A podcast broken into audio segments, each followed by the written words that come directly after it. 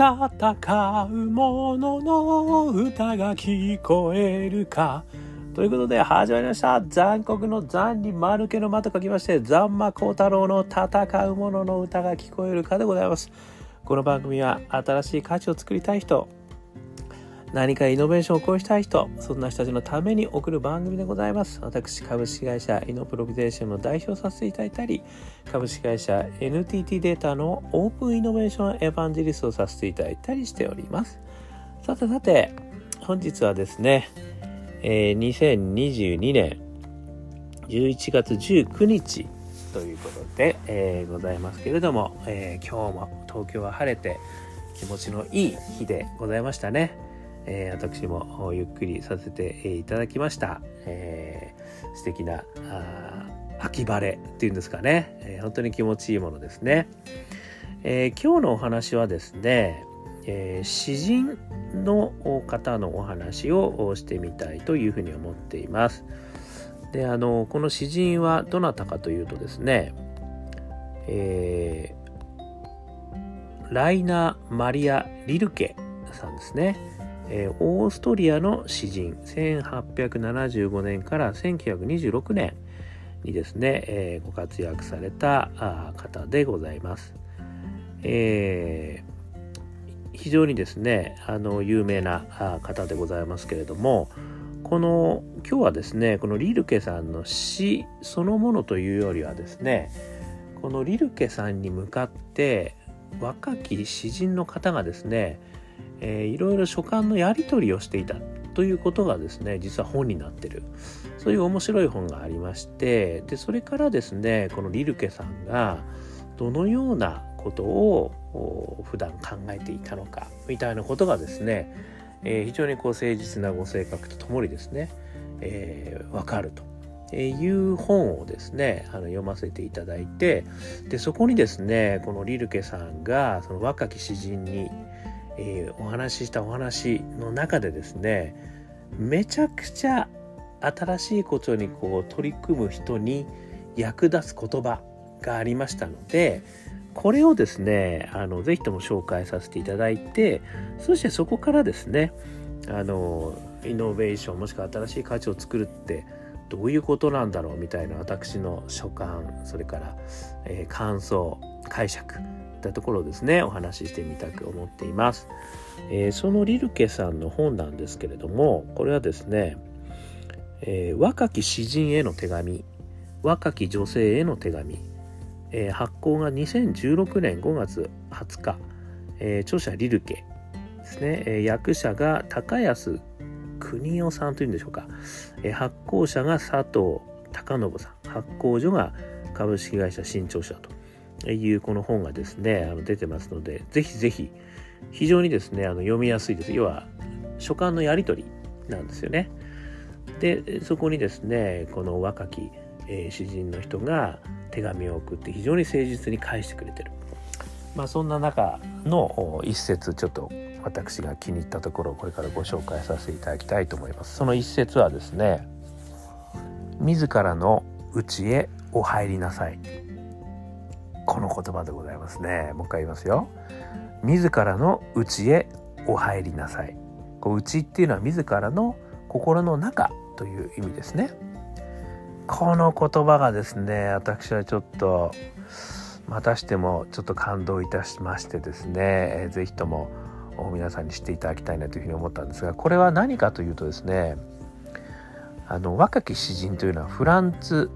クサーファ・カプスさんという方でまさにその詩を書いてねあの生きていきたいというふうに思っている方らしいんですけどその方がですねリルケさんに自分の詩をねこうあのちょっと見てほしいということで、えー、かなりパッションあふれてですね、えー、送ったと。でそれに対して返してきた言葉がこれなんですよ。ちょっとこれだけだとわからないんで前後もねあの紹介させていただきますとあなたは外へ目を向けていらっしゃる。だが何よりも今、あなたのなさってはいけないことがそれなのです。自らの内へお入りなさい。あなたが書かずにいられない根拠を深く探ってくださいそれがあなたの心の最も深いところに根を張っているかどうかを調べてごらんなさいさらにですねもしもあなたが書くことをやめられたら死ななければならないかどうか自分自身に告白してくださいって言ってるんですよ。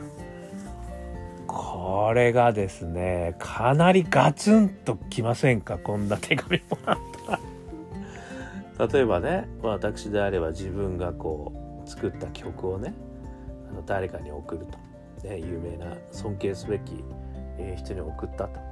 ねまあ、もしくは皆さんね小説を書いて送ってみた、ね、この方が詩を書いて送ってみた。何かこう自分の作品を送ってみたっていう。だからもしくは起業家であればね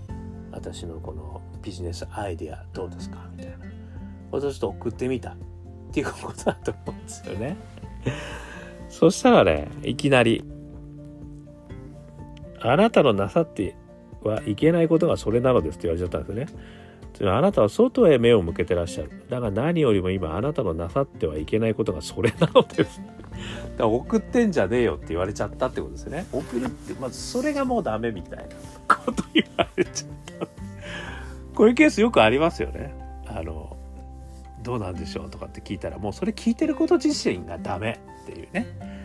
あの、そもそもひっくり返されるってことよくありますよね、こ。うなるともうガチョーンですよね。ほわほわほわですよね。失礼しましたっていう いう感じで、もう帰るしかないって、もう帰りたくてしょうがないみたいな感じになっちゃうんですけど、ただですね、私はこの中から、やっぱその後にね、自らの家へお入りなさい。これがやっぱりね、やっぱりね、っていうふうに思ったんですよね。そしてさらにね書かずにいられない根拠を深く探ってくれと。あるのか本当に。ね。それがあなたの心の最も深いところに根を張ってるか。だからあなたが今考えたビジネスアイデア。それはあなたがやられやらなければいけない根拠。っていうの本当にあるの。でさらにはあなたの心の最も深いところに根を張ってますか？そして最後にね、言った。もしあなたがそれをね、やめられたら、やめた時に死ななければならないかどうか。ってことですよ。そこまでなのっていう質問。これ、会社でさすがにこれまで言われたことないですよね。お前それやれなかったら死な死ぬのみたいなそれぐらいっていうねそこまでこうナイフを突きつけられてるわけですよ。それまでねやっぱり鋭いんですよねこのナイフの。剣先はね。だからやっぱりそのリルケさんにとってその死というのはもうそれほどのものだということですよね。でもっと言えばやっぱりそういう詩を書くということはそれぐらいのものだよねっていう。ことなんだよってそこがすごい大事なんだよ。だから俺俺のどうですかリルケさんじゃねえと。まずは自分がその詩を書くときにもう書かないと死んじゃうぐらいなものになってんのかと。で君の心の根にねあの深く根付いてるんですかっていうことがまずそれが最初だからっていうことを言ってくれてるっていうことだと思うんですよね。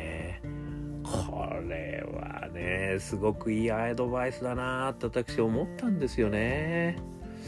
あのね、やっぱりこういうこと言ってくれる人ってなかなかいないですよね。言われたらびっくりすると思いますけどね。いや、なるほど。ちょっと顔洗って出足きよしみたいな感じになると思うんですけど、まあ、でもやっぱりそのすごく大事だなっていうふうにあの思うことをですねこれから3つ私がお話しさせていただきたいというふうに思うんですけどあのやっぱりこの新しい価値をねよく生み出すっていうことはあのいかにその人なぜその人がやるのかっていうことが大事だってことだと思うんですよね。でこれあのよくですねえー、ベンチャーキャピタルの方とお話しした時に聞いたことがあるのはあのやっぱりこう提案を受けた時にねなんで君がそれをやれるのかなもしくはやるのかなっていうところの話を結構根掘り葉掘り聞かれることってあるんですよね。でそういう時にその理由がやっぱりちゃんと答えれるかどうかっていうのをすごい見てるっていう話を聞いたことがあってそれはある意味ですね人生のストーリーにそのやりたいこととかやることがこう乗っかってるかどうかってことをね非常に気にして見てますということを言ってるんですよね。これなぜならば新しいことってやっぱ諦めないことが大事だってね何度も私はお話ししてますけどもう挫折の連続なわけですねだからここのリルケさんのこの詩を書くみたいなこともそういう意味じゃねもうそれで生きていくっていうのはまあある意味ほんの一握りの方だけがねある意味生きていけるような世界じゃないですか。アーティストの世界っていうのは。だからそれでもあのあなたがなぜやるのかと。だから挫折は1回や2回じゃないよと。これからどんどんどんどんいろんな人たちに叩かれてさらにねあのいろいろ変更した方がいいんじゃないかとかね。評論でなんちゃらがなんか変なあのなんかこう今までとは全然違うなんちゃらだとかね。なんかいろいろ言われるぜと。それでも諦めずに自らの道をその道をね進むという決意なんですかっていうところがイエスかノーかいやさすがにそこまではもうまあうまくいかなかったらちょっとなんとかみたいなことかどうかっていうことがやっぱりすごいこう突きつけられるのかなっていうのが一つありますよね。なぜならば成功したベンチャー企業は諦めなかったからってみんな言うからですね。つまり最初にあったアイデアが最後までそのまま行くなんてことは絶対ないと紆余曲折があると。紆余曲折に負けないで進めるかどうかっていうことですよね。やっぱりそれがある意味その自らのねあのパッションの源に触れたストーリー上に載ってるかどうかってことがやっぱりすごい大事だということですよね。そして2つ目はあのこのあなたは外へ目を向けてらっしゃるってこう言われちゃったところですよね。でこれは何かっていうとやっぱりその人からどう評価されるかってことを気にしてるってことですよね。だから俺俺ってどうっていう 俺今日の俺どうですかっていうこういうことですよねいや知らねえよっていうなんかあの言いたくなる時あるじゃないですか。今日の俺の髪型どう？みたいな。いや知らねえよ。気にしてないから。ってなんかねちょっとあんまり関係ないかもしれないけどでもなんとなくこう人の評価をねこう気にしちゃうことってあるじゃないですか。ね、俺今日ちょっと作ってみたんだけどあのこのアイデアどうかな？みたいなね。俺のこのビジネスアイデアどうかな？ああいいよね。面白いよね。でしょ？みたいな。そうなるとがぜんやる気出てくるみたいなね。のそうじゃねえんだと。ね君自身今どう思ってるかがすごい大事で他の人がねやっぱりどう思うか関係ねえと。で特にやっぱりその新しいことですよね新しい価値を作る場合にはやっぱり今までの価値観と全然違うことを出してくるのでいやそれはないよねと。で絶対言われるって話ですよね。いやそれはお前絶対儲かんないと思うよっていうふうに言われるかそんなバカなことやったらお前もうみんなから批判浴びるぞと。やばいよこれみたいなことを言われるかとかねいろいろあるわけですね。とにかくあのお前上長から多めだろ真っ暗で俺みたいなね いうことはもう目に見えるわけですよね。こんなことやったらでもそれだからこそ面白いんですよねだからこそあの今まで誰もがやれてなかったことをやるのかもしれないやれるのかもしれないわけですねだからこそそんな批判をね浴びることは当たり前であってそれをどうですかって聞くこと自体これはもうナンセンスということをねやっぱり言ってるのかなっていうことですよね。やっぱり最終的にはこのうち自分の中にねあの本当に根付いてるかどうかやっぱり見るんだと外外の目を気にしてる場合じゃねえぞとで逆にねあの3つ目に思ったのはやっぱりその外からの評価とか気になってるっていうこと自体が実はねそのまだ自分のそのパッションの源ね、このリルケさんが言うところの、あの、あなたの心の最も深いところに根を張っているか。ここまで根が張れてるかどうかが分かってないんじゃないかっていう気もしますよね。だから果たしてそれが根が張れてないとするとスカスカのねピュッと取れちゃうぞと。あの引っこ抜かれちゃうよと。間引きされちゃうみたいなねなんか。もう大根みたいにこうみんなでこう強力にうんしょうんしょってやっても抜けないぐらいに根を張ってるのかと。それは。もうどんな雨嵐がこう吹いてきても君はそれをねやっぱり最後までやるのかと、まあ、ここで言うとね君は詩を最後まで書くのかと。もしくは書かざるを得ないのかと。新しい価値をやらざるを得ないのかと。歌を歌わざるを得ないのかと、ね、なんかもうそういうことをね やっぱりこう言ってくれてんだろうなと思うんですよね。だからそこがすげえ大事だよってことなんだと思うんですよね。であのまあ私がねいつもお話しさせていただいてますけどもパッションの源。で、えー、4証言ねあるよっていう話。縦軸にポジティブネガティブ横軸にオープンクローズド。で左上が、えー、オープンで。あクローズドだけどポジティブなところは大好きパッション。ね好きで好きでしょうがない。これもね根ざしてますよね。好きで好きでしょうがないですと。それからそこにそれがオープンで、えー、ポジティブなものになるとそれは利他パッションですね。あなたのことを。誰かが喜んでくれることもうぜひともやりたいんだと。それが私の喜びです。これも結構ね念が入ってますよね。深くね。そしてクローズドだけどポジティブな気持ち。それを Think Different パッション。もしくは個性派パッションって言ってますけどとにかく僕はもう違うことやりたいんだと。他の人とは違うという自分でいたいんだと。スティーブ・ジョブズさんみたいなね。スノーボードの歩夢君みたいな。ネットレッドヘアで誰にもできない技だぜみたいな。なんかそういうまあこれもね根ざしてますよね。そして4つ目は脱出パッションって言ってますけどネガティブでクローズな気持ち。成長パッションとも言ってますけどもこんな自分から絶対抜け出したいんだと。なんとかこの自分から抜け出すためにこれをやるんだってこれも根ざしてますよ。めちゃくちゃ根が深いですよね。まあやっぱりこういうあのその深いところに根が刺さっているところからそれをやりたいのかっていうところがねやっぱりすげえ大事だと思うんですよね。でそのためにはいろいろねあの人生の中でこういった経験があってとかねこんな風に困ってる人たちにもう見てられなくてとかねもう自分自身本当に嫌になってとかねいろいろあるわけですねそこの裏に背景には。でその背景がすげえ大事ででそれが根に根の一本一本になるわけですよね。なのでそれがやっぱりこう見えてくるとなるほど。それはね分かったと。ちょっと俺も応援するからと。いうことにつながってくるわけですね。でその根がある意味その人個人だけの根ではなくもっとね大きく広がる根だと。みんながあの生やしたい根になってると。みんなの根にもなっていくと。いうことにもなるとですねこれ大義になっていくわけですね。そうするとなおさら仲間をねあの皆さん出てきてくれるとでそしてあったら大きなことも新しいことも実現へ向かっていくみたいなねあのことの、まあ、やっぱり取っかかりということになるのかなっていうふうに、えー、思いましたということでございました。